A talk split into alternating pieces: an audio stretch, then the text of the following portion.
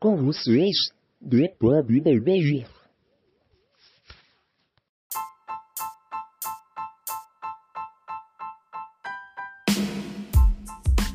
Salve, salve galera do nosso querido podcast chamado Idolatrado, depois do BBI.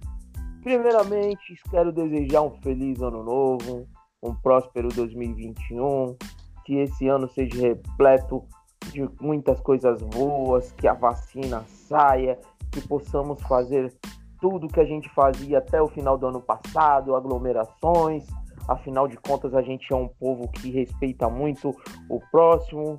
Eu convidei duas pessoas hoje para participar do nosso querido podcast.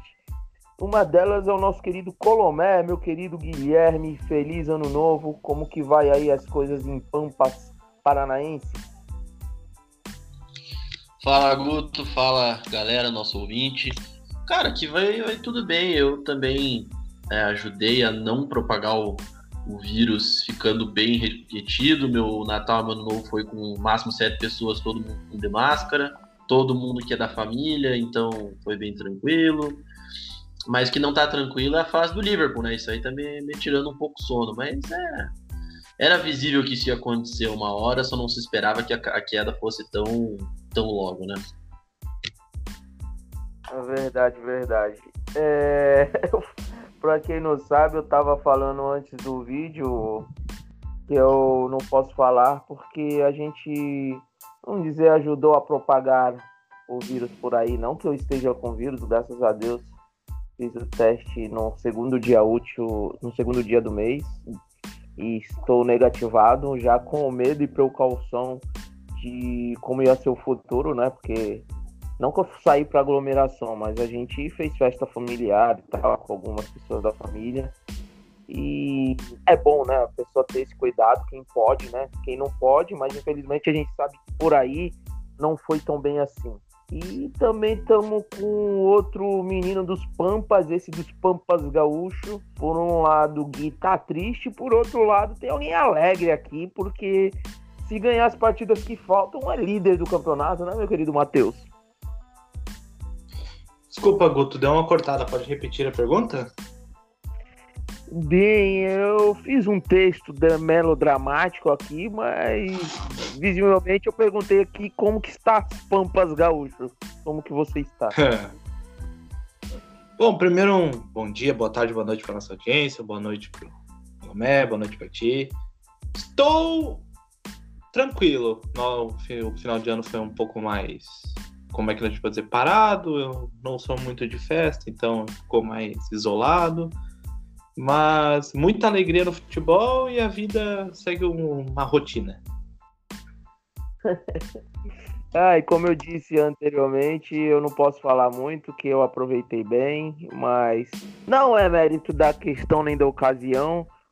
No Natal eu fiquei com família, no Novo a gente foi pra bagunça mesmo, que nós é brasileiro e faz tudo errado, mas com moderação, enfim, faz parte. É... Vamos começar o nosso querido primeiro programa. Como diz o ditado, chegamos e viemos falar aqui de Premier League numa rodada que terminou hoje com muita emoção. Acho que foi a imagem da rodada, vamos dizer assim. O nosso querido técnico do Southampton ajoelhado no chão chorando. Mas antes de começar a falar desses jogos aí que ocorreram, deixa eu falar a tabela do campeonato, os jogos para a gente ficar ciente, porque não tivemos todos os jogos, porque teve jogo cancelado. Se eu não me engano, foi o jogo do Fulham, né? Fulham e. Calma aí. Fulham e Burley foi adiado porque houve um mini surto de Covid nos, nos dois Fulham. times. Assim como o Manchester City também já teve jogo adiado por causa disso. É, o Newcastle também, outros times também é, na Inglaterra, quando tem mais de um, dois jogadores, eles não estão pensando em duas vezes, eles adiam a partida mesmo. E, enfim, na, quando puderem remarcar, eles remarcam. Na verdade, um, um campeonato inglês é, não dá para reclamar muito, não. Para quem tem Boxing Day joga dia assim e outro também, então tá tudo certo. Qualquer hora eles engrenam lá uma data lá específica e volta o jogo, né? faz parte. É, tivemos o West Ham visitando o Everton e vencendo por 1 a 0 Foi surpresa, né, gente? O que vocês acham dessa partida aí? Deixar o primeiro falar. Eu me alongo demais É, nas minhas falas. É, então, eu tive a oportunidade de assistir esse jogo e eu confesso que eu só dormi 10 minutos, o que é uma coisa boa, né? E o jogo tava. Ele tava com alguma movimentação, o Everton pressionando bastante, né? E o Ham conseguiu. O Ham se propôs mesmo a ter uma estratégia mais defensiva.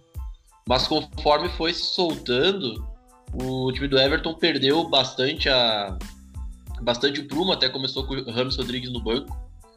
E na segunda etapa, ali no finalzinho do, do jogo, saiu o gol de um jogador tcheco, se eu não me engano é o Sousek, ou é outro do outro jogador, mas ele, ele jogou no lateral direito. Eu e sou cara, tcheco, né? foi. É, o check mesmo. E cara, foi um gol.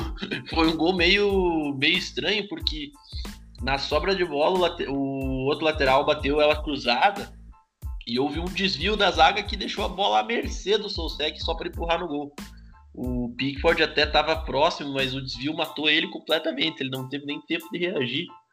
E Foi depois que saiu o gol 86 foi. o gol, né? O 86 Ex- exatamente. Exatamente, foi bem no finalzinho do jogo. E aí, assim que saiu o gol, ninguém do West acreditou que tinha marcado o gol. E aí foi o Parque the Buzz mesmo, que é a coisa mais justa a se fazer.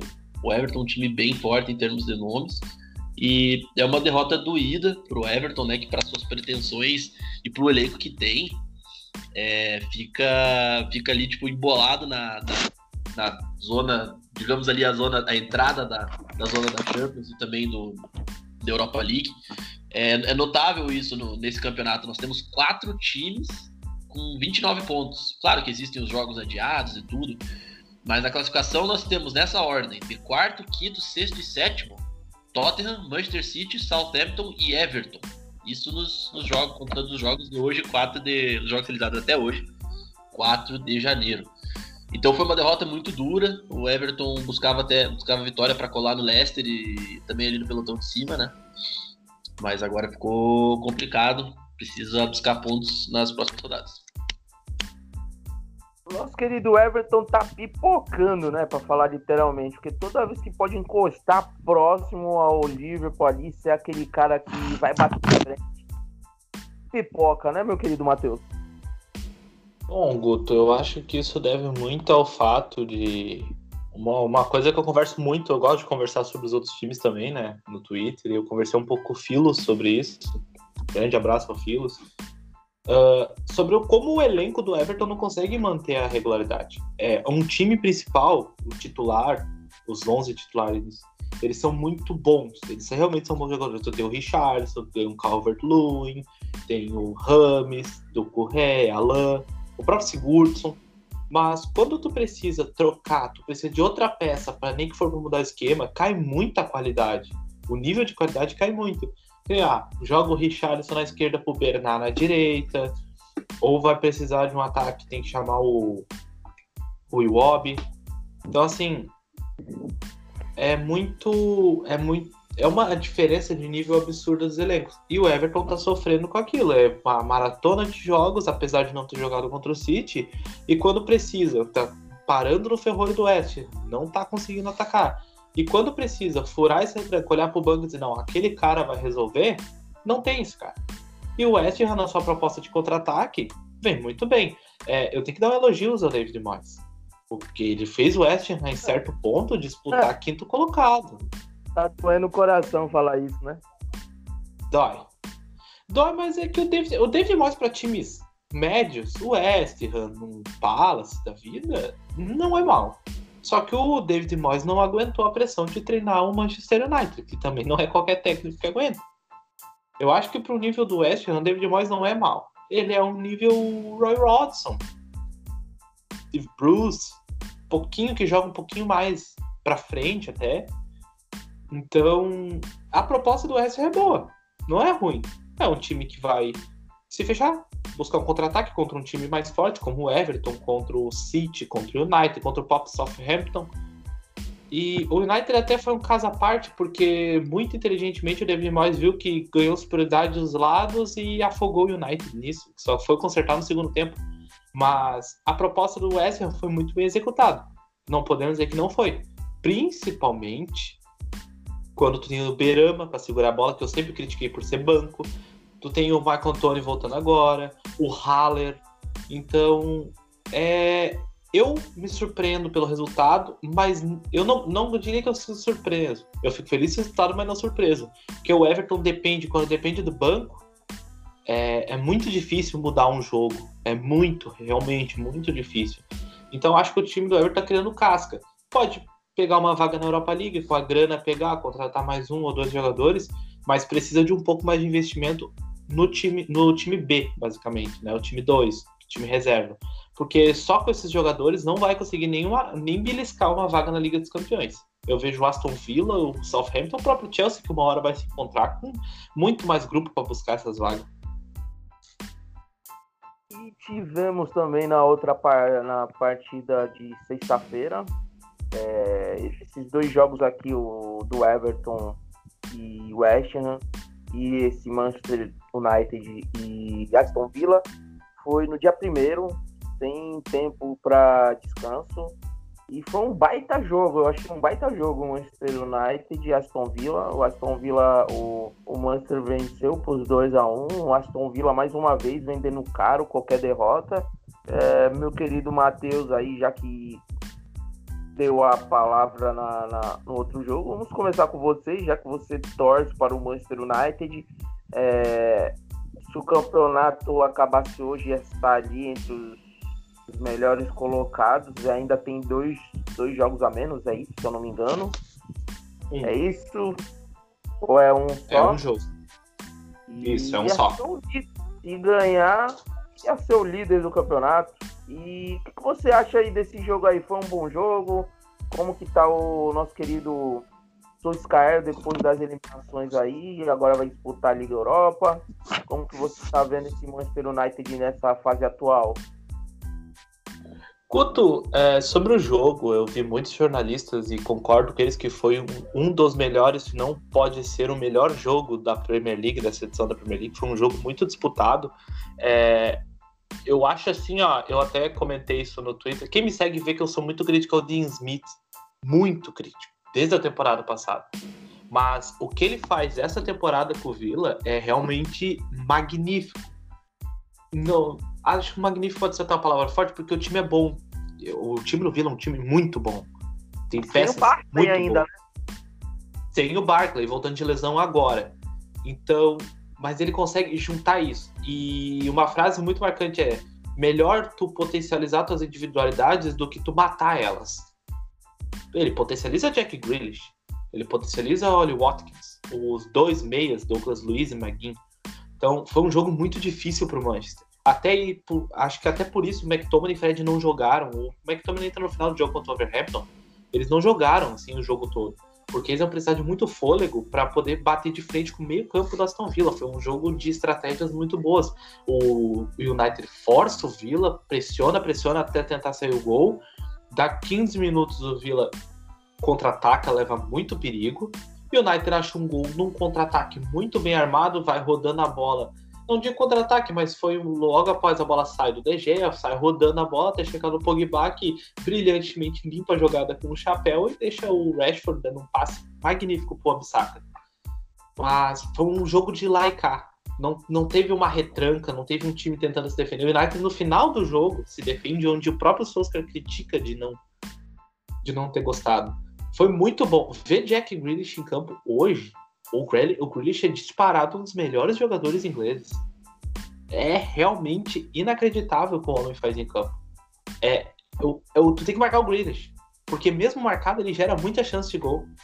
É um cara muito diferente. Mas eu vejo o time com uma regularidade. É, aqui vem até uma crítica, tá? Eu preciso botar isso para fora. Tava vendo de, ontem o jogo, o último jogo da rodada. Eu não me lembro qual foi. Se puder me ajudar, eu acho que foi o do City, foi do City, City Chelsea.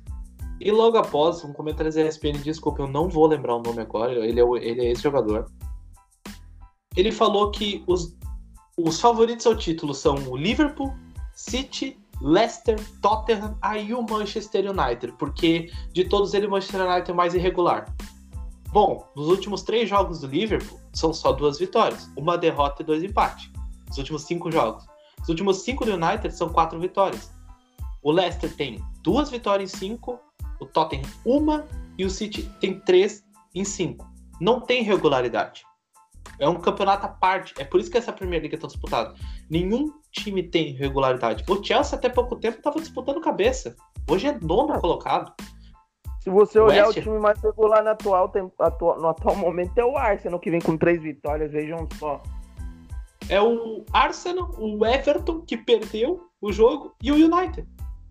O Everton tem quatro vitórias em cinco jogos, o United tem quatro em cinco, e o Arsenal tem três em cinco. Até o Leeds é, é regular, porque tem três vitórias em cinco. É, não tem, mas não tem regularidade. É um campeonato à parte, por isso está sendo tão disputado, então tu não pode pegar o não, eu não digo que é um jogo vencido contra o Burley, porque o Burley vai montar uma retranca muito maior que o Overhampton. O Sandash é um cara que joga muito no físico e o United tem muita dificuldade, mas com empate pode ser líder.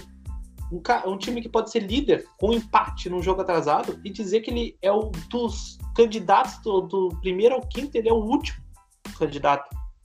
O Solskjaer tem seus problemas, caiu na Champions League, mas ignorar, teve uma evolução, pegar desde desde a queda da Champions League, não só tática, como uma evolução mental nos jogadores, um desejo de ser campeão, é, que tu via só no Bruno, muito raro no Rashford. Isso contagiou para todo o elenco. Maguire fala disso, De Gea, a própria comissão técnica. Tu vê o Solskjaer um pouco mais é, sanguíneo na beira do campo.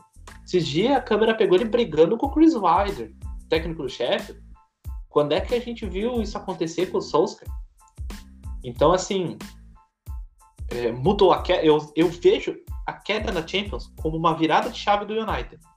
Foi um time que parece que botou os pés no chão e pensou: a gente não vai ganhar sempre que a gente quiser. A gente não quer ser mais uns. A gente não quer chegar aqui e ser só mais os caras que passaram por aqui e esse clube continuar na mesma.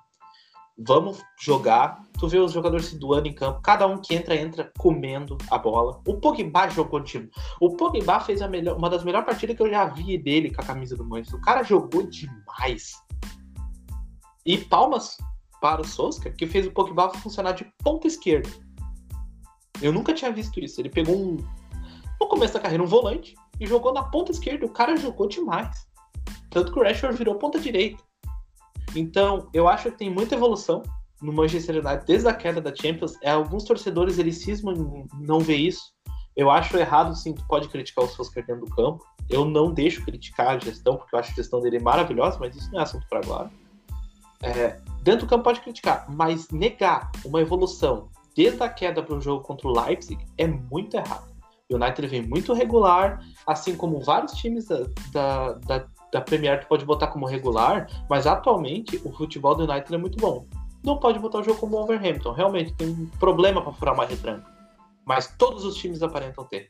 Eu acho sim o United candidato a título, seríssimo candidato a título, pela mudança de mentalidade dos jogadores e pela evolução que os seus caras estão apresentando. A ver como vai seguir. E o Vila, desculpa só cortar, para mim o Vila é candidato à vaga na Liga dos Campeões. Sem dúvida nenhuma. Para mim é melhor que o Tottenham, no, por exemplo. É, meu querido Gui, é, como que você está enxergando aí o nosso querido Manchester United e o nosso querido West Ham, o West Ham, nosso querido Aston Villa? É, talvez o Aston Villa pode pecar no elenco, mas, por exemplo, perdeu uma peça que nem o Barkley e não conseguiram nem jogar, acho que não chegou a jogar quatro partidas, mas as partidas que jogou, ele fez gol, deu assistência, ele junto com o Grealish fez uma diferença ali. E mesmo assim o time conseguiu se manter ali no topo, mesmo perdendo jogadores, jogador que nem ele. O Wesley também não, não vem jogando, acho que tá machucado, o atacante brasileiro. É, e você, como que tá vendo esse Manchester United aí? É, eu acho interessante que a fase do Manchester United é tão boa que eles estão fazendo até geladeira falar. No caso, me refiro ao nosso querido zagueiro Harry Maguire, que é um zagueiro tamanho de uma geladeira extremamente limitado, que se não fosse britânico, se não fosse inglês, provavelmente não seria jogador de futebol. Dito isso, todos os méritos, porque bateu a chave quando a bunda apertou, quando, quando a água bateu na bunda. E tem ganho seus jogos de maneira bem merecida. jogo contra o Aston Villa, eu achei que uma vitória merecida, jogou mais mesmo, brigou o Martins a trabalhar muito. E eu não sei porque o Martins não é o goleiro titular da Argentina, inclusive. Acho que eles estão insistindo muito no Armani e no no Marquezinho. convocado ele é, né? Ele foi convocado, convocado uma vez só, cara. Foi convocado uma vez só para um amistoso e como quarto goleiro, sabe? Eu, eu fico, fico um pouco chateado com isso, assim. Tem, tem quatro goleiros contando com ele. O outro eu goleiro é o ele, Juan Musso, Eu acho que ele da, tava na. Engui, eu acho que ele tava na última. Na última partida na, da seleção argentina na, nas eliminatórias. Como titular? Eu... Não, no, no, banco, no banco. Ele foi convocado. Eu acho que a principal saída dele no Arsenal, ele viu o bom momento dele no, no, nos Gunners e por isso que ele preferiu sair. Ele, e foi aquela saída no momento certo, é, no time certo, e eu acho que é só questão de tempo dele ganhar titularidade no, do, na seleção inglesa, porque ou na seleção argentina, porque ele vem fazendo um campeonato inglês muito bom. Apesar que o Armani também não dá para tirar os méritos, agora então ele vai ficar mais em evidência com o Palmeiras enfrentando River Plate, vamos saber mais. Mas acho que é só questão de tempo e desculpa aí te cortar. Não, não, tranquilo, tranquilo. É, ele fez boas defesas nesse jogo aí que contra o Manchester United. Eu até vi algumas reclamações quanto ao pênalti marcado, mas achei que foi pênalti mesmo. É, e ele tem. O Manchester United tem crescido no momento decisivo, pra... cara. Isso que importa. Cortando vocês, o, o Martinez não estava no banco. Era o Armani, o Andrada e o Marquesim. Isso, isso, isso. É, puxando rapidinho aqui é, as convocações dele. Ele foi convocado a primeira vez lá em 2011 para substituir um outro goleiro que se lesionou. Isso num amistoso contra a Nigéria. E a primeira vez e a segunda vez que ele foi chamado foi ano passado. Jogos contra a Alemanha e Equador também, que são eram amistosos. E foi reserva, mas não foi usado. Então, assim, eu acho que ele foi. Ele teve algum jogo qual eu não, não sei, porque aqui o, a minha fonte de dados ele diz que ele jogou uma partida uh, da Argentina C. Mas ele precisa voltar a ser convocado. É um goleiro que teve um crescimento enorme. Eu acho que isso deveria ser observado pela comissão da Argentina. Num todo, eu discordo da análise do Matheus que o Aston Villa vai brigar por, por Champions, mas é o time que vai incomodar ali em cima. Vai incomodar, eu acho que vai acabar ficando sem, sem vaga europeia pela Liga mas a grande chance que eles têm é, incrivelmente, ironicamente, contra o Liverpool. Eles têm um jogo contra o Liverpool na FA Cup, que vai ser jogo na semana que vem. E esse jogo pode trazer bons momentos e dar uma empolgada no próprio Aston Villa. Se eu não me engano, o jogo é 8 de janeiro. É, o Aston Villa joga em casa. E Liverpool vai provavelmente com um time misto, né? Um time um pouco alternativo, porque tem bastante desfalque. Mas falando no geral, assim, o Manchester United está numa fase boa, merece estar onde está. A vitória em cima do Aston Villa foi justa. A derrota do Aston Villa para o Manchester United era, era foi, um, foi uma derrota vendida cara, então foi, foi uma derrota brigada. E são dois times para se ter bastante, bastante cuidado quem quer brigar pelo título, como Liverpool, é, Tottenham está brigando lá em cima, Manchester City que agora conseguiu colar, Leicester também. O Manchester United, inclusive, tem um jogo a menos, né?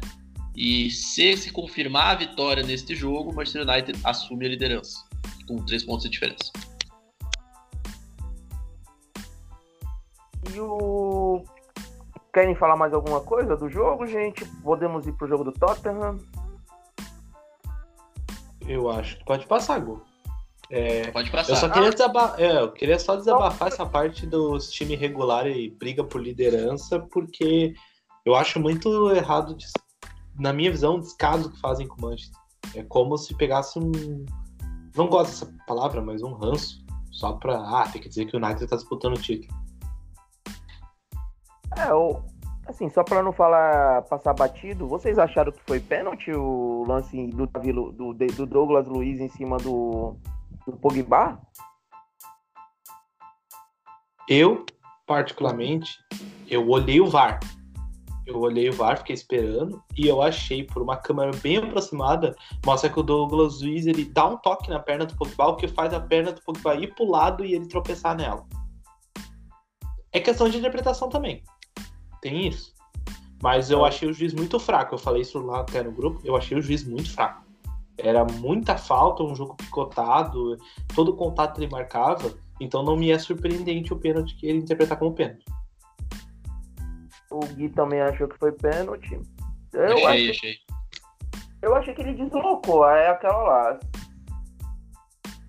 Daqui por diante, qualquer qualquer tipo de lance parecido nas costas, assim, igual foi ali um encontrão, um encontrão não, vamos dizer assim, uma jogadinha de mão assim, dependendo da intensidade, o juiz vai ter que dar pênalti. Então, cenas dos, dos próximos capítulos iremos ver na rodada. E sobre o que vocês falaram da temporada regular, eu acho que tá sensacional o campeonato. Fazia tempo que eu não vi um campeonato inglês tão disputado, com, muita, com muitas equipes se alternando na liderança. Se eu não me engano, vocês me corrijam aí se, se eu estiver errado, que eu sempre erro. Mas o, o Liverpool já foi líder, o Tottenham já foi líder, o Arsenal já foi líder, o Leicester já foi líder. Teve mais alguém? O Everton já foi líder. Só assim, só que eu já lembrei cinco. Alguém consegue faltar mais algum? Eu acho que foram só esses, Guto. Então, Os outros ficaram. Ah, chegou pra ser líder, mas não ganhou o jogo. Se não me engano, foi isso. Então, em 16, 17 rodadas, né? Porque tem times que tem com 16 jogos, mas estamos na 17 Cinco líderes, aonde você via isso nos outros anos? Por mais que seja um, um campeonato onde tenha muitas equipes é, de médio é, escalão, assim, de, de equipes médias, que aonde tanto o último colocado pode tirar ponto do primeiro colocado, que é o campeonato inglês. Então, tá sendo muito legal e, e tá muito perto. A margem de, de, de pontos do, de, do como, como, como o Colomé falou, tá muito perto. Tá com 20, 24 times, 5 times com 29 pontos. Então isso mostra que tá muito nivelar o campeonato. Eu acho, acho muito legal, assim. Eu não gosto como torcedor, né, do meu time, que meu time. Enfim, mas queria que Eu acho que isso passa por uma evolução dos clubes que o Liverpool ele provocou. Em 2012, se não me engano, me corrijam, foi quando o Liverpool busca o Klopp, ele busca por um projeto ter que reformular o clube inteiro. E ali tu via, foi atrás de um baita técnico que precisa reformular tudo, começar do zero, como fez com o Dortmund, e mostrou evolução, montou o time aos poucos, mal tinha dinheiro, era um time aos cacos. O Tottenham também olha- fez dar alguns Exatamente. Exatamente. Pra mim, o erro do Tottenham foi ter tirado o Pochettino. Apoiado o grupo de jogadores. Não, tu tem que apoiar teu técnico. Se ele tá demonstrando valor, se ele tá demonstrando que ele pode, então apoia teu técnico. O que o Liverpool, o que demorou o United pra acontecer, porque a gente sabe a série do Alex Ferguson fez todo aquele caos, chamou o Moyes, o Moyes acabou com o time, aí chamou o Van Gaal, chamou Mourinho. Agora o Solskjaer começou a. Eu vou entrar de novo no mérito do gerenciamento. Dentro de campo é questionável. Fora de campo, não tem o que questionar. O que ele fez no clube é revolucionário. Assim, não tô comparando, mas gerencialmente foi o que o Ferguson fez quando chegou. Assim como o Klopp fez quando chegou no Liverpool. Assim, agora foi o que me aparenta, né? O Dean Smith está fazendo no Aston Villa, o Ancelotti está fazendo no Everton, o Ralph Hasenhuttl fa- fez ou faz no Southampton, e que depois de um tempo o City fez com o Guardiola, mas que parece ter perdido o jeito. O que o Arteta está fazendo no Arsenal e o que o Mourinho está tentando fazer no Tottenham, assim como o Brandon Rodgers no Leicester. É uma evolução e um salto, uma profissionalização mais, mais né, que o Liverpool ele mostrou para os clubes, ó, se não mudar, eu vou ganhar isso todo ano com essa diferença de pontuação e problema de vocês. Então, os, os clubes se obrigaram. E acho que a gente está vendo reflexo disso agora. Eu acho que tem mais equilíbrio no campeonato esse ano do que, por exemplo, a temporada passada. É, na temporada passada o Liverpool nadou de, de braçadas, nas outras o City e o Liverpool também disputaram perna a perna o título. Mas alguém quer falar alguma coisa ali? Eu faria o reparo só que o Klopp chegou em 2015, 2012 a gente ainda era treinado pelo Brendan Rodgers, mas o resto, o resto eu diria que tem tem lógica e tem fundamento. Me desculpa ah, se eu realmente me perdi no tempo. Eu ia perguntar. Não, não, pra... tá, não tem problema nenhum. Ninguém é obrigado a saber de cor essas coisas. É eu gosto do Klopp, cara. mas teve um abismo assim que eu desliguei do futebol e acabei perdendo a noção. Eu ia perguntar se foi 2014 ou 2015. Aí acabou de falando, falando, eu esqueci. Eu ia perguntar. Até isso que falou 2012, eu fiquei pensando, caralho, ele tá oito anos no Liverpool. Não é muito tempo. Aí, será que foi 2014? Eu fiquei pensando assim. Mas enfim. E, isso, tu. Eu vou puxar. É, é, é, tão estranho eu falar isso, mas é que eu gosto do cara. Eu gosto particularmente do Klopp, eu queria no United. É, só 2015. Eu, é, é um processo tão longo que ele passou no Liverpool, porque para mim era lá no começo da década. E faz só cinco anos. E para tu olhar para todas as mudanças que ele fez no Liverpool, cinco anos é muita coisa. É pouca coisa para muita coisa que ele fez. Ele penou por dois anos, tá? Que o Gui, né? Por dois anos aí mexendo no time, reformulando, né, Gui? Foi trazendo é, peças por peças. Aí começou a disputar os títulos, aí viu aonde precisava. É... Onde, como que, que eu posso falar? A, a peça crucial para ganhar títulos. Porque quem não lembra, eu não sei se foi no primeiro ano ou segundo ano dele de, de dos Reds, que ele foi para a final da Liga Europa e perdeu, não foi? Alguma coisa assim, ou foi para a semifinal. E no ano seguinte o time já fez a mudança, já foi para a final da UEFA Champions League, perdeu, aí no ano seguinte viu que precisava, ele, ele foi moldando os clubes e viu que precisava até fazer essa máquina que é de jogar hoje, se eu não me engano. Mas vamos para o Tottenham e Leeds o Tottenham que vinha numa marezinha de azar, vinha com alguns péssimos resultados. Pegou um embaladíssimo Leeds aí, que oscila é o E880, e perdeu por 3 a 0 com Harry Kane, Son, é, mais uma vez desfilando seus talentos aí. O, o nosso querido Son chegou a 100 gols pelo clube londrino. Deixa eu ver quem eu começo agora. Vai tu mesmo, Gui. Um começa, outro começa, outro começa. É, você viu esse jogo? Tem alguma coisa para pontuar? É, então, esse jogo eu acabei não vendo, vi só os melhores momentos.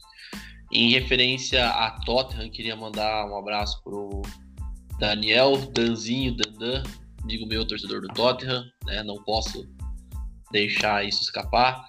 E termos de elite, tem que mandar um abraço pro Mauro, que diretamente está sempre envolvido no nosso podcast, né?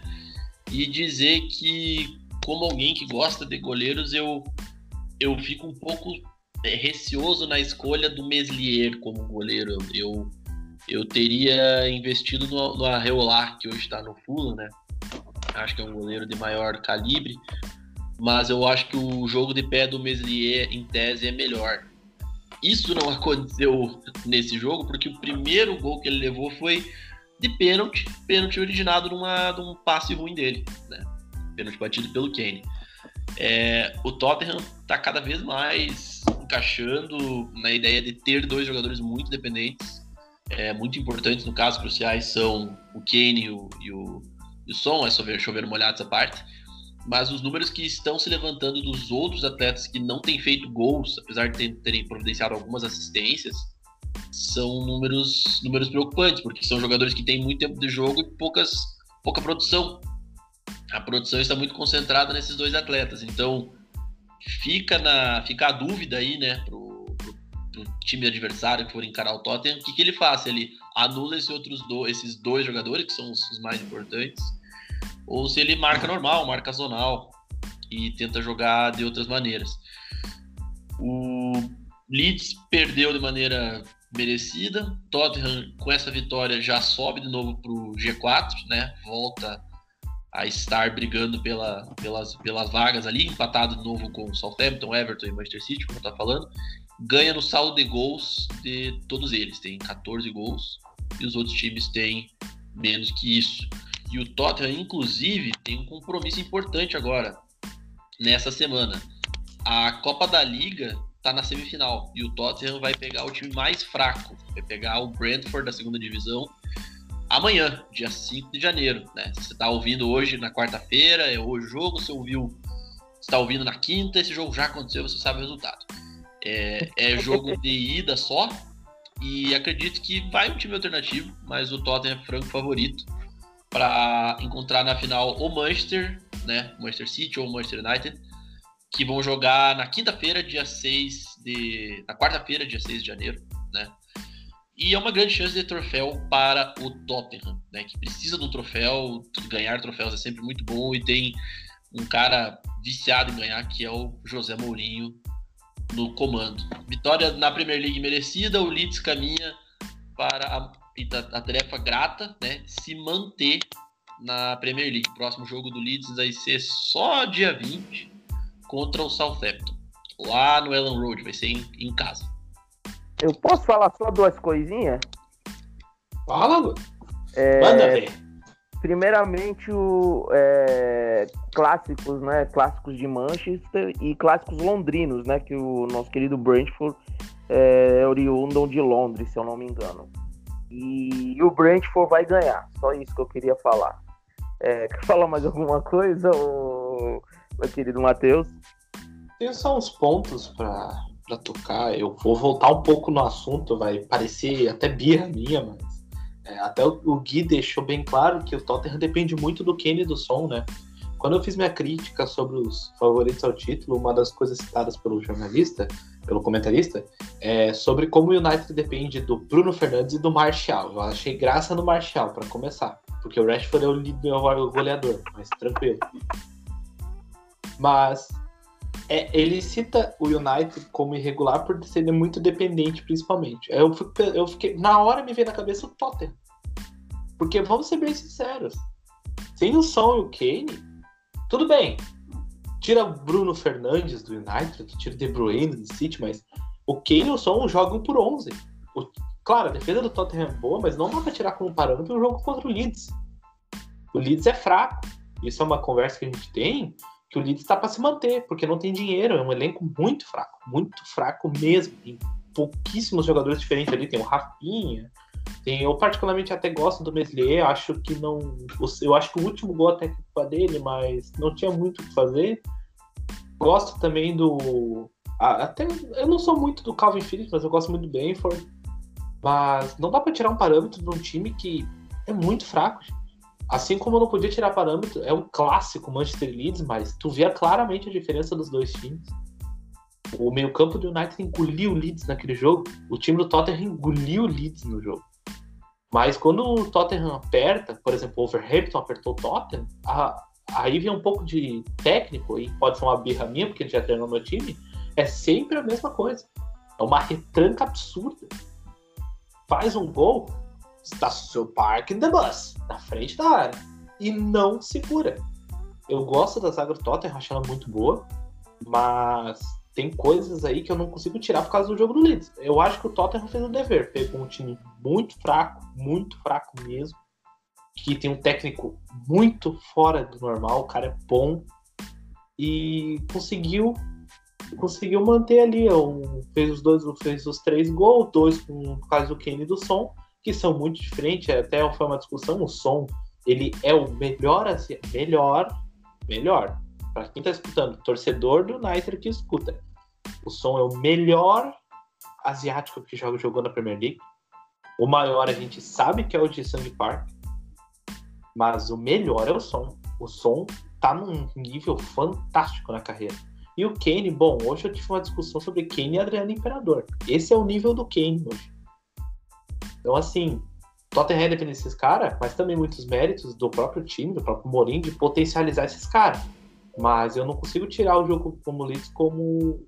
Eu tiro mais como um dever de casa, assim, como se como Leeds pegou o West Brom, ou sei lá, o City pega o West Brom, o Tottenham pegou um Leeds que é muito fraco. E eu não tô falando porque o Manchester goleou, gente. Tô falando porque o time do Leeds é muito fraco. Se tu olhar esse time do Leeds peça por peça, a grande maioria não devia nem estar tá na Premier League. Mas estão ali, porque o técnico é diferente. E eu acho que o Leeds perde um pouco mais no jogo no individual do que coletivo. Coletivamente eu, eu vi o jogo. Coletivamente, o Leeds com um pouco mais de qualidade teria mudado muito mais problema pro Tottenham. O Tottenham parece que estagnou, não tem mais evolução, é aquela do Mourinho, o Mourinho faz um gol, pensa em retrancar, vê se dá para atacar, se dá, dá, se não dá, fecha a casinha.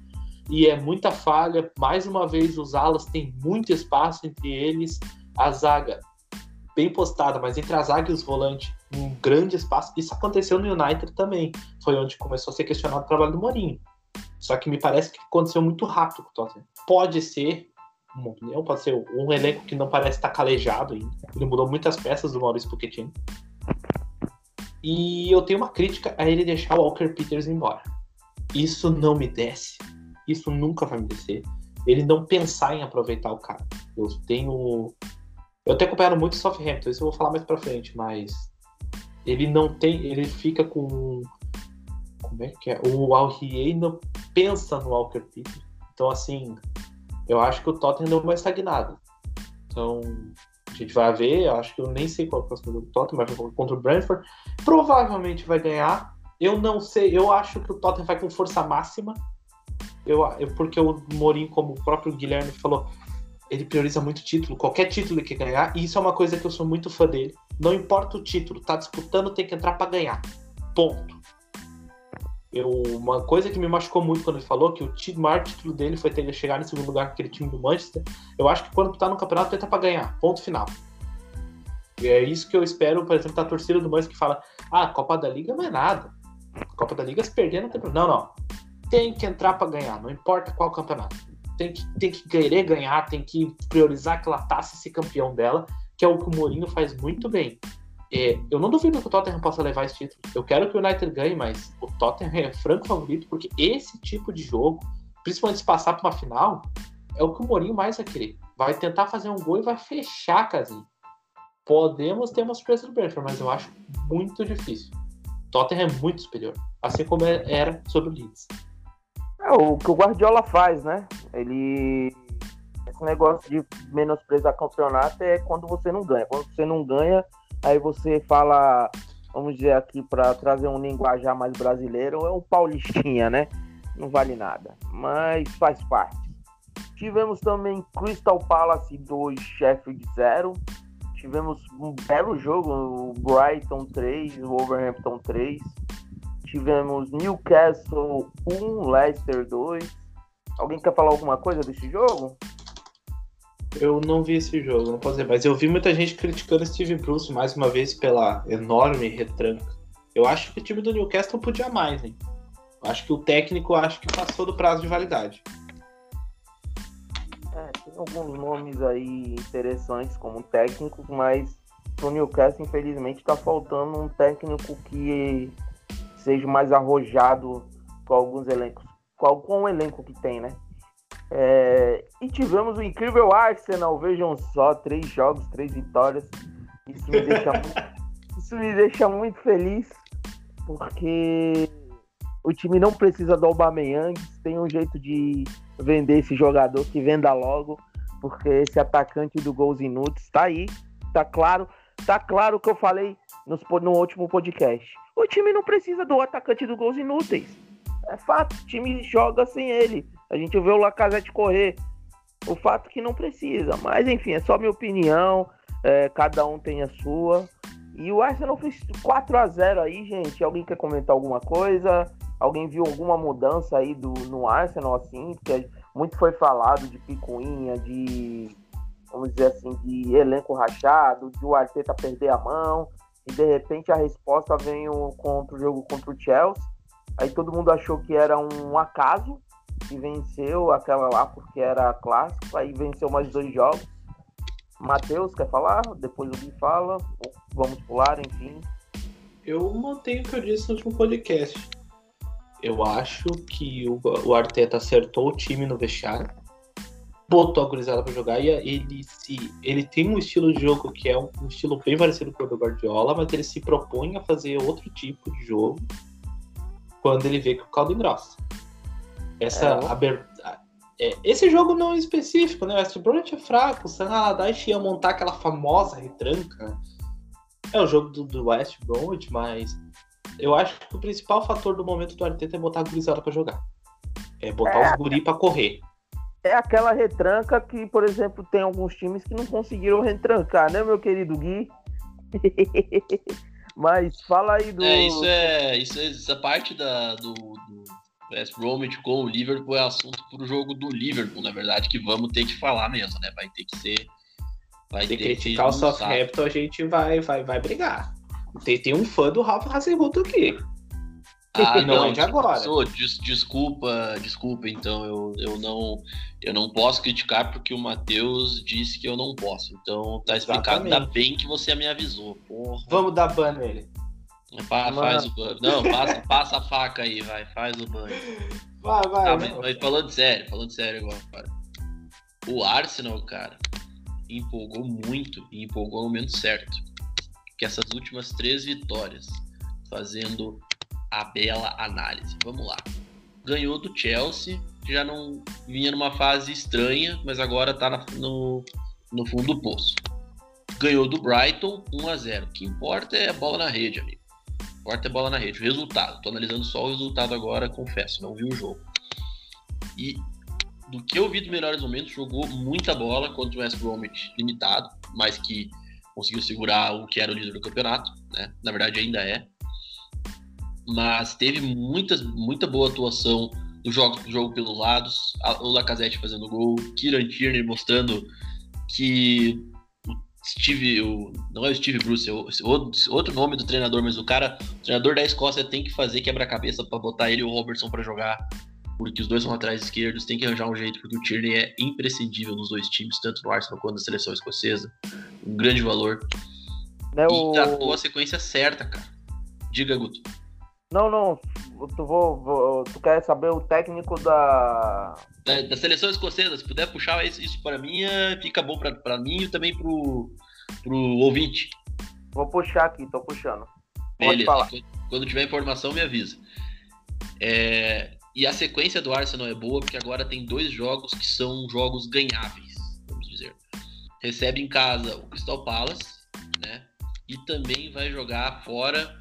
Recebe em casa o Newcastle, que são times que não, não necessariamente são tão fortes, né? Isso até sábado, dia 18 de janeiro. Depois que o caldo vai engrossar um pouquinho. Porque pega o Ah. Southampton fora e tá depois dizendo o é Manchester United. Steve Clark. Steve Clark. Eu ia dizer Steve Bruce. Obriga- Obrigado pela, pela correção, Guto. Então, assim, com esses dois jogos que tem aí, que são contra o Crystal Palace e contra o Newcastle, podem engatar mais duas, duas vitórias. Criou uma pequena gordurinha e já, já gruda de vez. Gruda de vez ali no pelotão de cima. E aí vai ter as provas de fogo contra o Southampton e contra o Manchester United. Que são times que estão nesse pelotão que o Arsenal almeja buscar. O Arteta é um bom treinador é muito inteligente. Só pegou um trabalho bem difícil logo de cara. Só isso. Tem que, tem que se pensar nesse sentido que o. Se der errado, infelizmente, pô, uma pena. Toda sorte pro futuro. Mas ele vai voltar para. Provavelmente vai voltar pra Espanha e ter um trabalho um pouco mais estável. Um time médio, digamos. Mas o que ele tem feito quando. Quando o Arsenal vence, quando o Arsenal joga bem, quando o Arsenal é, tem uma boa performance, muito se dá ao, ao Arteta, as ideias de jogo que ele tem, ao- aos momentos do jogo que ele identifica. Quanto ao Aubameyang, eu acho que ele é bom pra caralho, vou ter que falar palavrão, mas pelo que eu tô entendendo, ele não tem mais espaço no elenco, o momento dele não tá legal, e pra se resolver, tá parecendo que a única situação possível é uma transferência, né? É, não vejo não vejo outros clubes da, da Premier League botando tanto dinheiro nele hoje.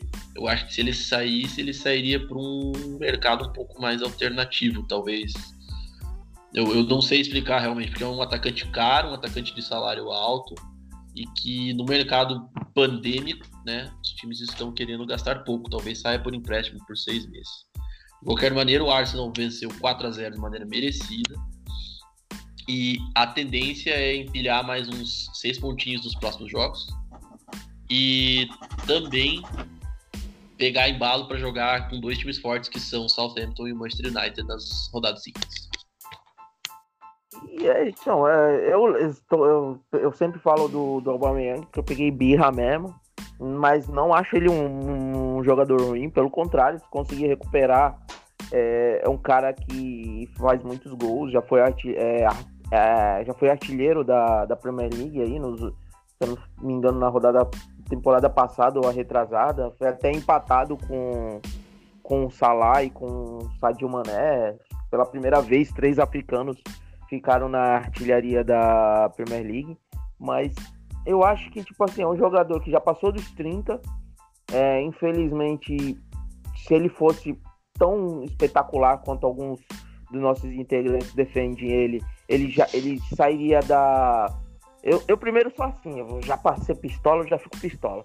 Primeiramente, quando um cara se destaca no, no qual o time lá da amarelo lá, o Dortmund, quando o time se destaca lá de, no Dortmund e o Bayern não compra, eu já fico pensando, já fico assim, né, gente? Vamos, vamos, vamos ver. O, a grande categoria de base do, do Bayern é o Borussia Dortmund, né?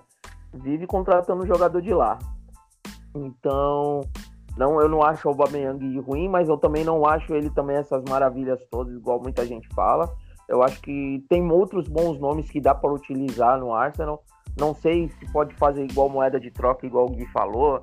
Enfim, tem alguns nomes, tem alguns times aí que precisam de centroavante. Pode ser que ele se encaixasse bem.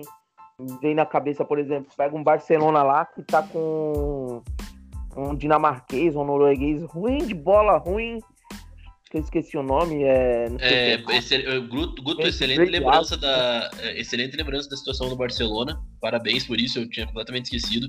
E o nome do cara é Martin Bright White. Acho que uma coisa é, assim. O Bright White. Limitado, dinamarquês Meu bem limitado. É dinamarquês, é o Bright White, né? Então, é, pô, não sei, tem o Barcelona tem o, pode ser que consiga até um Coutinho aí igual o, o foi falado algumas janelas atrás.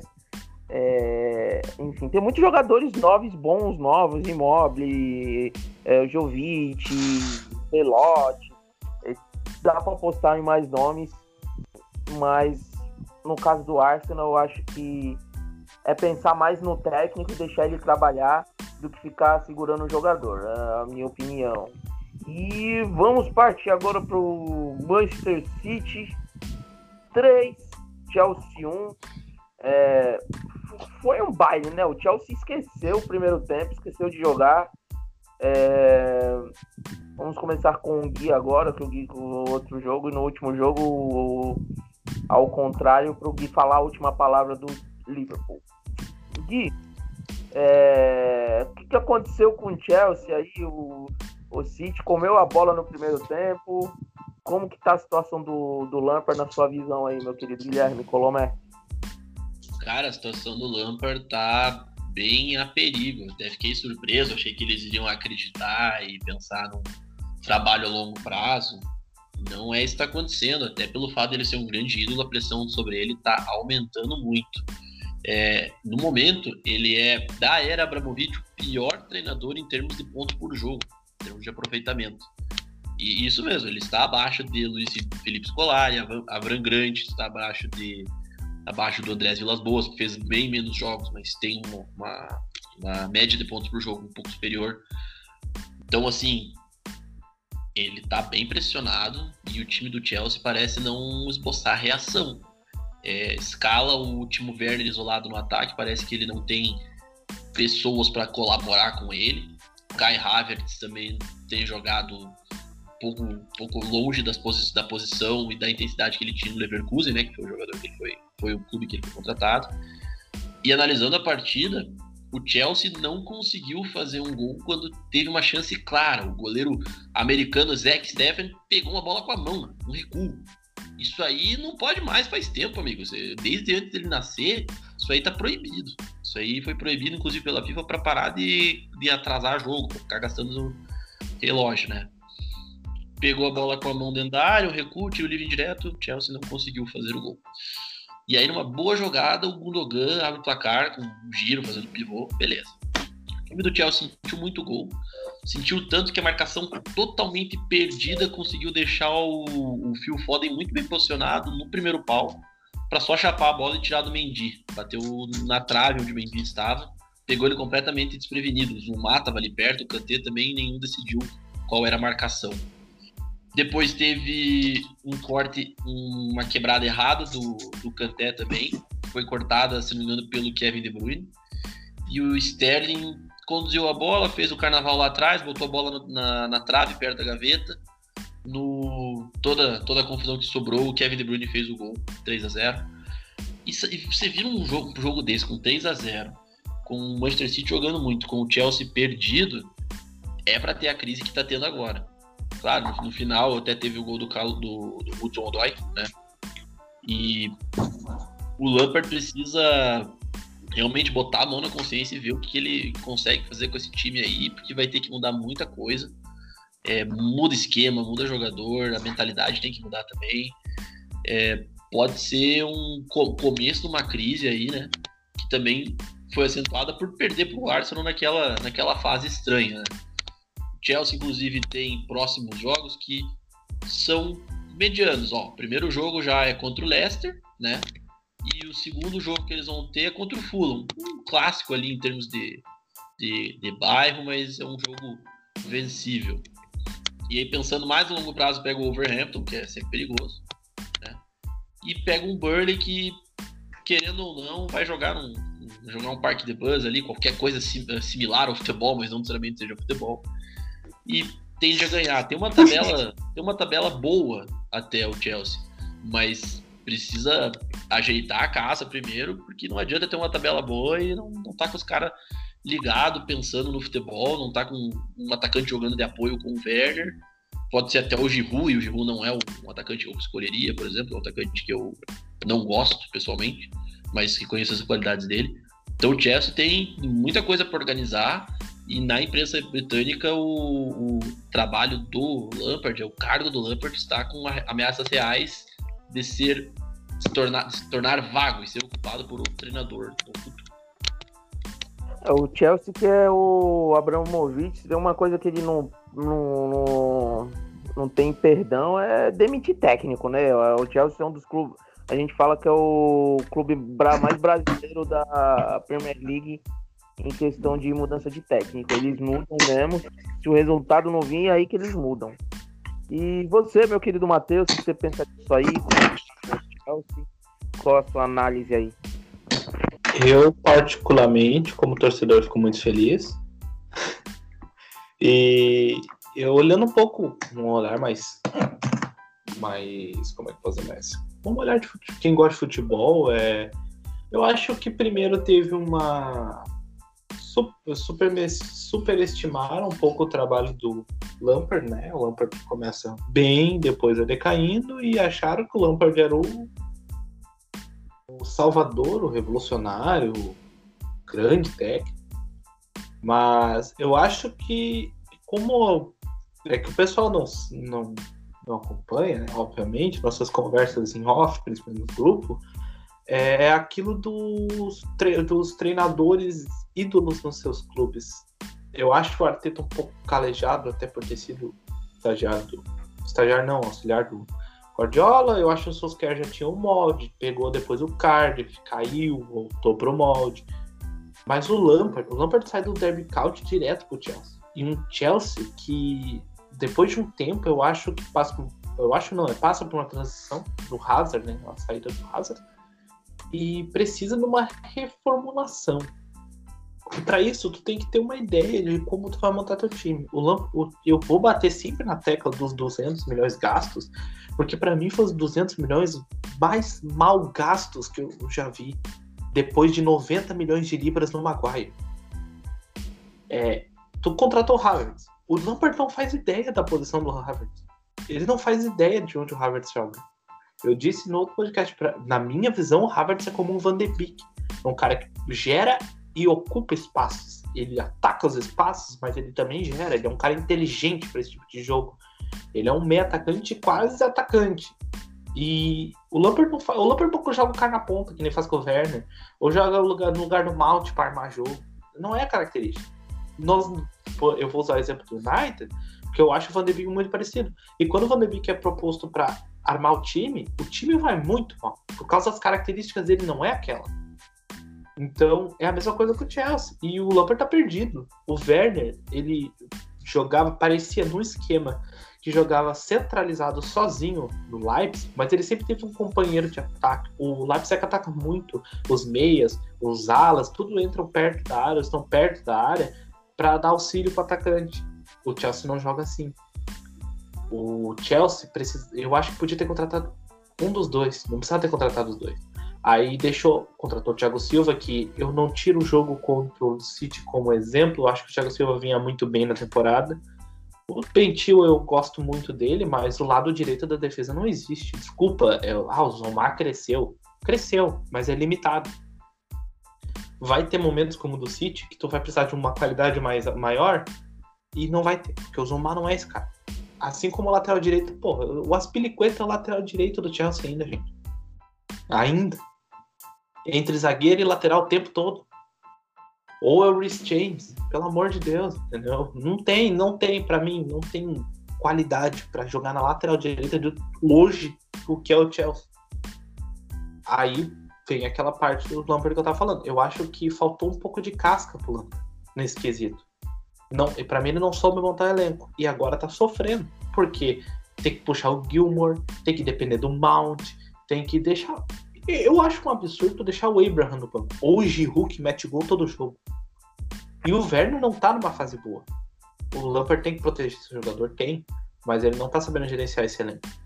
Ele tá indo pelo, pelas convicções dele. E as convicções do Lampard não estão certas. Hoje o melhor jogador do Chelsea, pelos lados, é o Hudson Odoi. E ele começou com o cara no banco. Contra o City.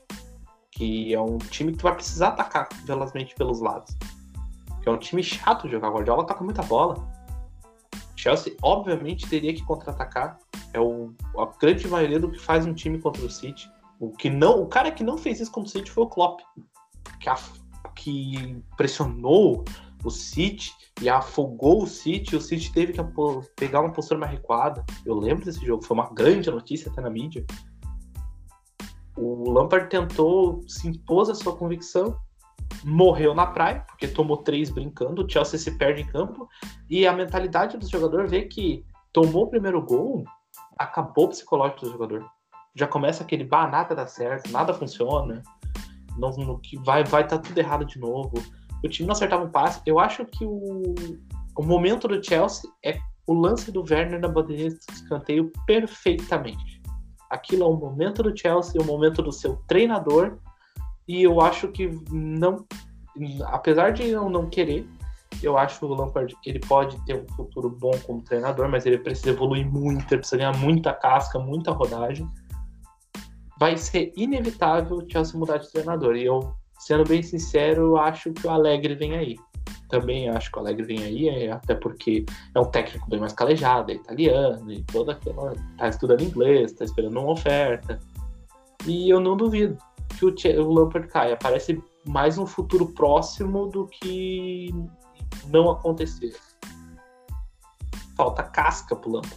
E isso eu acho que no Chelsea não vai acontecer, ainda mais como tu citou, que o Chelsea troca muito de técnico. O Chelsea não vai apoiar o Lampard. Não vejo ele como o, o Solskjaer apoiado ou como o Arteta está sendo apoiado mais ou menos, ou o Ralph, o Klopp. Eu não vejo o Lampard com todo esse apoio. Deram uma janela para ele, ele não soube aproveitar e eu acho que dessa vez ele não vai passar. É, o, assim, só para contextualizar, eu acho que ele soube aproveitar a janela. Ele só não encaixou o que ele conseguiu aproveitar. Como eu falei no, no, no, no outro podcast. Os nomes que ele trouxe, Schiedel, Thiago Silva, Ziyech, o Werner, o Havertz, são nomes que todos queriam. Quem pudesse contratar e tivesse bala na agulha, são bons nomes. Mas, infelizmente, como diz, um mês atrás, um mês e meio atrás, o Chelsea estava subindo. Agora os resultados negativos vêm. É onde a gente vê se o técnico é bom ou não é bom. Só que a pressão no Chelsea a gente sabe como que é. Não tem muito. Eles não dão. Não deixam muito pensar muitos jogos, não. Ou vem o resultado, eles trocam de, o comando técnico, porque a culpa sempre é do técnico. Eu acho, Guto, que o. É, isso é só um resumo. Acho que o momento a escolha de contratação do Lampard mostra no momento que o Aspilicueta é o lateral direito e o Billy Gilmore tem que ser trazido para jogar no meio campo. Tem que pegar na base. Porque não contra. Eu não, eu não acho a boa janela, desculpa, é, a gente discorda, porque eu não acho que o Thiago Silva foi um planejamento, acho que foi só um pá. O Thiago Silva tá não, livre é. no mercado. Vai. Mas eu tô falando a questão dos nomes. Aí a implantação do jogo é outros 500. Impl... Sim, mas é que eu acho que os nomes não combinam com o jogo. Ele não tá conseguindo fazer jogar o Harvard. Mas no momento que trouxe, o Harvard estava comendo a bola no Leverkusen, o Ziyech no Ajax, o Werner fazendo gol atrás de gol no RB, o Thiago Silva, os caras amam ele de paixão lá na PSG. É, o que foi questionado não foi a qualidade, mas sim a longevidade, por exemplo, ele já é um jogador acima dos 36, 37 anos. O Schilder, um dos melhores lateral, se não for o melhor lateral inglês da atualidade inglês, não estou falando melhor na Inglaterra.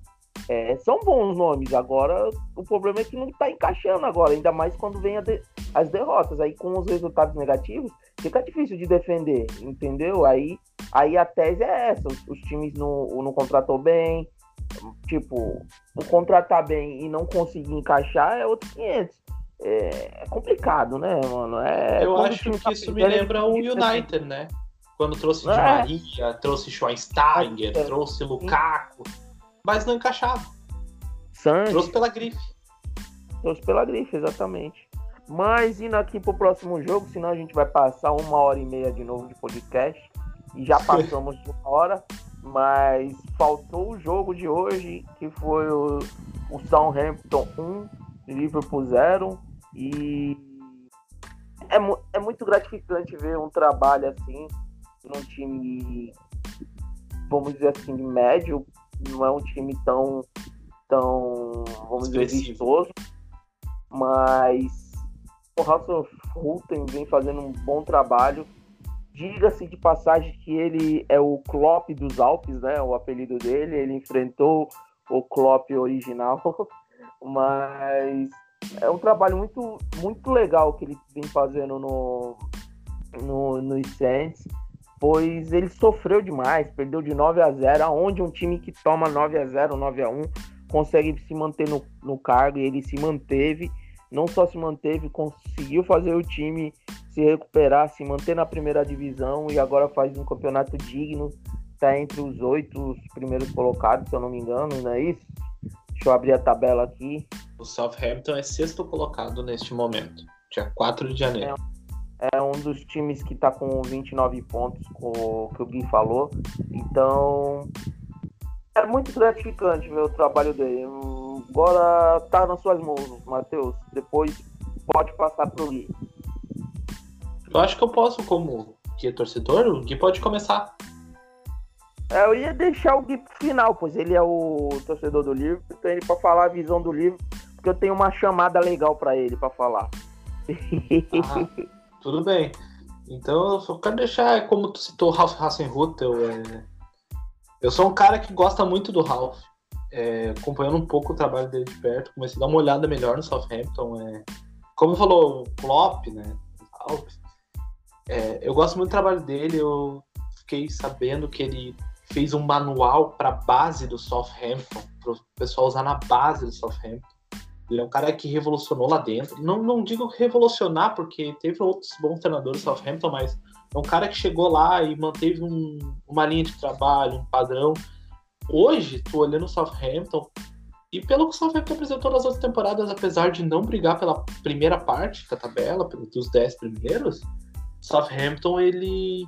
O 9 a 0 9 a 1 não lembro qual dos dois, ele pareceu que aconteceu há muito tempo porque o Southampton teve uma evolução maior, uma, uma evolução muito mais rápida depois desse resultado.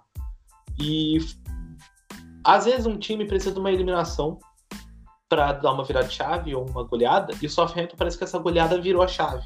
Parece que os jogadores estão um pouco mais engajados, a intensidade do Southampton é muito maior, e o Hasenhutter deu uma evoluída até no seu padrão de jogo, consegue variar de acordo com o jogo. Antes ele era muito preso a um esquema.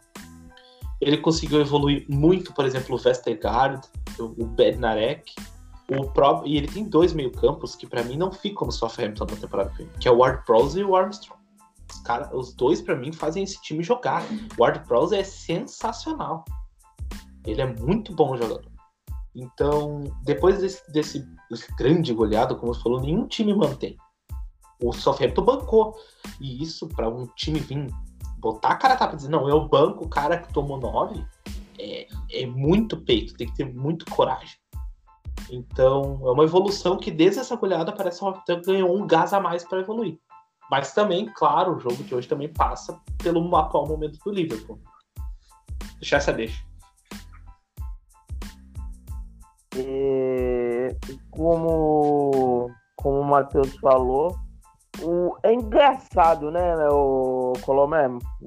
É, o atual momento do Liverpool, né? Que é um time que vinha 12 jogos sem perder, a maior invencibilidade da na atual Premier League. Mas era um time que também parecia, não vinha três jogos sem ganhar, né? É, o time do Liverpool perdeu, perde bastante sem algumas peças que estão machucadas e, e, é incrível que o time ainda consegue se manter lá em cima. É, esse momento do, do Liverpool é o, é o momento de, de oscilação deles na, no campeonato. Como que você enxerga aí a, o início, o início não, o, o pre, pretáfio, né, vamos dizer assim, do, dos Reds nesse atual momento? É, corre risco de perder a liderança? Como que você vê o Liverpool no atual momento, hein, meu querido Guilherme Colomé? É, cara, corre risco bem claro, né? Como, como foi comentado antes, já tem um jogo a mais que o Manchester United e, o, e os pontos são iguais. Tá sendo líder só pela diferença do saldo de gols. É, o time veio muito mal, produzindo muito pouco nesses últimos jogos. É, quando produziu muitas chances, parou numa grande atuação do goleiro do Newcastle, né? É, fez um gol contra o, o, West Bromwich e se acomodou. Começou a criar chances e desperdiçar, mas criou poucas vezes, né? Fica muito complicado para um time que quer ser campeão e tinha uma postura muito melhor do que essa. Tá começando a entregar jogos que não podia entregar, entendeu?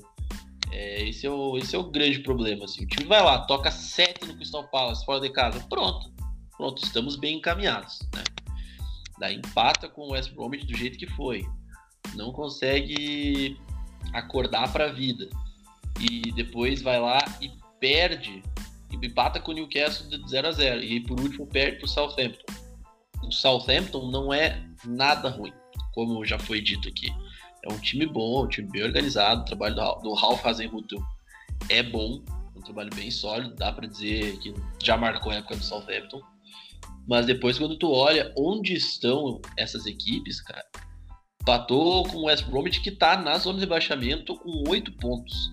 E só não é o Lanterna porque o, Sheffield não venceu um jogo. Então o Sheffield tem dois pontos. Então você conseguir empatar com um time que tá na, na zona de rebaixamento já é uma coisa complicada. Aí também você empata com o Newcastle que está na parte de baixo da tabela, que está em 15 ali e só não vai cair porque tem 19 pontos e a, chance de cair é pequena mesmo, sabe? Então, assim, o Crystal Palace, que foi goleado por 7 a 0 é o próximo time na tabela, tem 14, tá em 14 com 22 pontos. Então, você pega times menores e você não resolve a parada, vai fazer falta lá na frente. Porque não, não adiantam os confrontos diretos. Nos próximos dois jogos, o Liverpool tem um jogo aberto, vamos dizer assim, que é contra o Burnley, que o Burnley vai dar dificuldade, mas se for pelo prognóstico anterior, vai ser bem difícil e é capaz de perder, né? Ou empatar. E depois tem só o clássico, né? Recebe o Manchester United dia 17, uma sexta-feira, uma hora da tarde, uma e meia, em Anfield e precisa muito acordar. É time que precisa muito se chacoalhar. O ataque não tem se coordenado, a defesa perdeu os dois titulares, perdeu o Matip por lesão há três, três, lesão três semanas, me engano, por ser muscular. Perdeu o Van Dijk no começo da temporada, aquele, aquela voadora que o Pickford deu nele, que deveria ter sido crime. Entendeu? E também perdeu o jogo Jota, que vinha entrando muito bem, tinha até roubado a titularidade do Firmino por um tempo.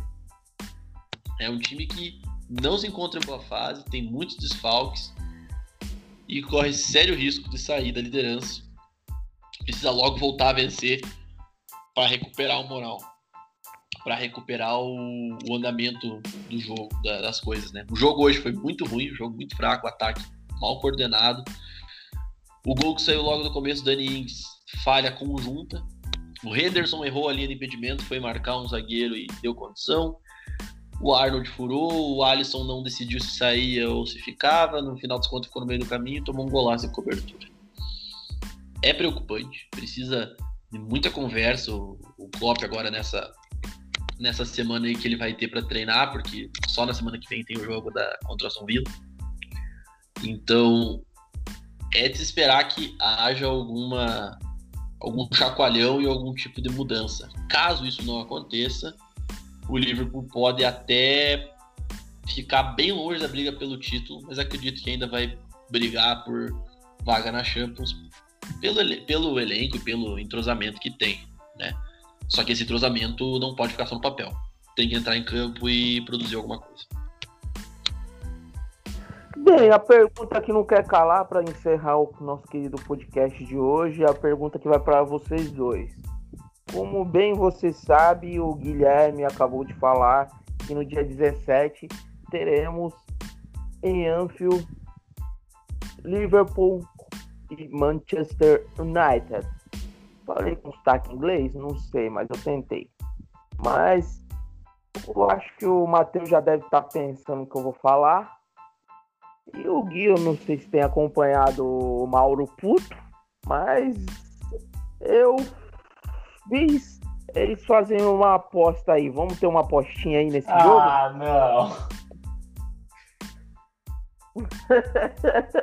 Tava demorando. Tava Ai. demorando. E aí, Gui, topa? É, cara, eu não tô muito afim de apostar, na verdade, dinheiro, mas vale, vale pela não, galhofa, né? Porque eu tô eu tô no momento procurando emprego, até uma, uma, uma questão, um cargo remunerado. Inclusive, se você estiver ouvindo e quiser me contratar, me contrate. Mas vale, vale pela piada. Vale pela piada, eu aposto. A, a, então, a, é pela resenha mesmo. E a aposta que eu falo é a mesma aposta que eu fiz pro jogo do Leeds e Manchester United. Não sei se tu se recorda, não sei se você acompanhou nas redes sociais pois tu tava ocupado aí, tu tava a viagem, a, vi, a viagem não, a como, é como qual é a palavra certa que você tava? É conferência? Viajando, away, trânsito. Ele estava no Havaí aí fazendo um estágio aí. Ah, tava, tava, tava, tava. Aí tava... Não, é sério, é verdade, não é? Eu não tô mentindo, não, não é isso? Não, não, pior que ele não tá mentindo, não, Matheus. Eu fui, fui no Havaí Futebol é. Clube fazer um estágio. Sim, é que o jeito que ele fala foi muito engraçado. Ah, tá. Eu tô falando sério. Mas enfim, é, a aposta é essa. Vamos ver se vocês topam. Quem ganhar, o perdedor faz aquele emojizinho lá com o cachorrinho triste falando perdi a aposta. Se os dois empatar, os dois faz. Fechado? Eu vi que vai ser uma tendência essa temporada, essa aposta. Ah, ah pode ser, vai. Bora aí, bora aí. É, Por mim pode ser também. Eu aceito. E antes que o Mauro venha falar, a gente não fez com Arsenal e Chelsea ah, é, por dois motivos. Que a gente não gravou podcast na semana, não foi por minha causa. E sempre que tiver clássico, vamos fazer, filho. Eu não corro, não.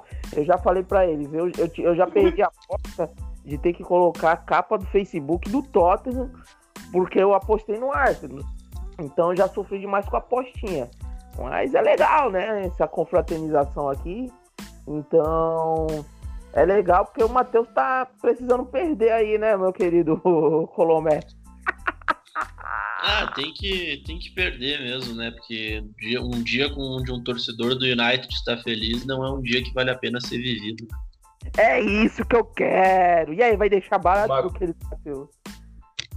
Não, eu aposto. Eu não, não vou fugir da aposta. Até porque o United tá, se não me engano, a sete ou nove rodadas, dez rodadas sem perder. Pode tomar por causa disso? Pode, mas vai ser o clássico mais equilibrado dos últimos anos. Foi isso pode ter falar. certeza. Nunca, fazia tempo que os dois não estavam tão bem e não estavam disputando a liderança. Que esse jogo vai ser. Se dizem, se tem um jogo que vale seis pontos, é esse jogo aí. Que os dois estão empatados em número de pontos. Se eu não me engano, até lá ainda o jogo a menos do Liverpool, do, do Liverpool não, do, do O United, United já vai ter acontecido. já vai ter acontecido? Sim, dia 12 o United pega o Burnley. É, então nós vamos 15. Então aí que nós vamos saber se vai ser com seis pontos ou não.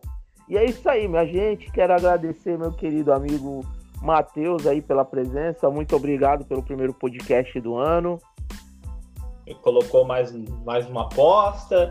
O Gu- o Guto gosta de. Ele tá louco pra ver minha cara nas redes sociais da página, mas eu que agradeço. É, gosto muito de participar. Eu já disse isso. Eu gosto muito de debater com vocês, conversar sobre futebol, fazer aquelas brincadeiras. Eu agradeço ao Gui pela paciência, pelas brincadeiras. É muito bom conversar também com um torcedor do Liverpool, às vezes não esquecendo um pouco a parte da torcida e sim falar um pouco sobre o time, que eu, eu particularmente gosto muito do Klopp. E agradecer a audiência, como sempre. Que o pessoal sempre acompanha, sempre lembra. E eu vou, sempre que eu puder na minha página, eu tento trazer o pessoal para escutar. Beleza. Nesse dia eu vou tentar chamar, ó como vocês, eu vou tentar chamar um cara que torce pro Manchester United e se chama Klopp. É, eu já gravei com ele no Bate-Bola Torcedor. Vou chamar com ele e marcar com ele. Vai ser muito hilário, né? Porque o cara já vem com a piada pronta. O cara é torcedor do United que se chama Klopp. Ai, Jesus. o torcedor do Liverpool e se chama Ferguson. É, exatamente, por aí. É, Gui, valeu aí pela presença aí, também muito obrigado. Fe- Aliás, feliz ano novo, meu querido Matheus, feliz ano novo, Gui. Que esse ano aí seja de muita luz aí pra vocês, para suas famílias. E obrigado aí, meu querido Gui. É, pra você também, Guto. Tran- tranquilo aí pro Matheus também. Obrigado, obrigado pela companhia, paci pela paciência também. Obrigado ao nosso ouvinte pela sua audiência e sua paciência, como já diria o Faustão, ele sempre diz isso. É, eu também queria dizer que é bem comum esse tipo de existência de um torcedor com um nome marcante para um rival, mas que torce pro rival. E eu tinha um amigo meu, o Iago, inclusive, coloradaço, que tem um irmão chamado Tafarel. E metade da família dele é gremista e metade da família dele é colorado. Nossa. Adivinha pra quem torce o Tafarel? Tafarel é gremista. Nossa. Gremista doido, doido, doido, virado da, virado da cabeça, cara. E que seja, que seja um bom ano para todos nós, tanto nosso ouvinte. Se cuidem, fiquem em casa, saiam só extremamente quando necessário, usem todas as medidas de sanitização e façam o possível para se manter longe do coronavírus. Tentem não pegar. Mas é isso. Valeu pelo podcast, valeu pela audiência. É isso aí, com essas palavras maravilhosas que o nosso querido Guilherme Colomé, torcedor do Liverpool, que eu deixo vocês em mais um episódio número 78 ou 79 do nosso querido The Pub BBI. Fiquem com Deus, boa semana e até a semana que vem, se Deus nos permitir. Abraço, turma! Tchau, tchau! Valeu, falou!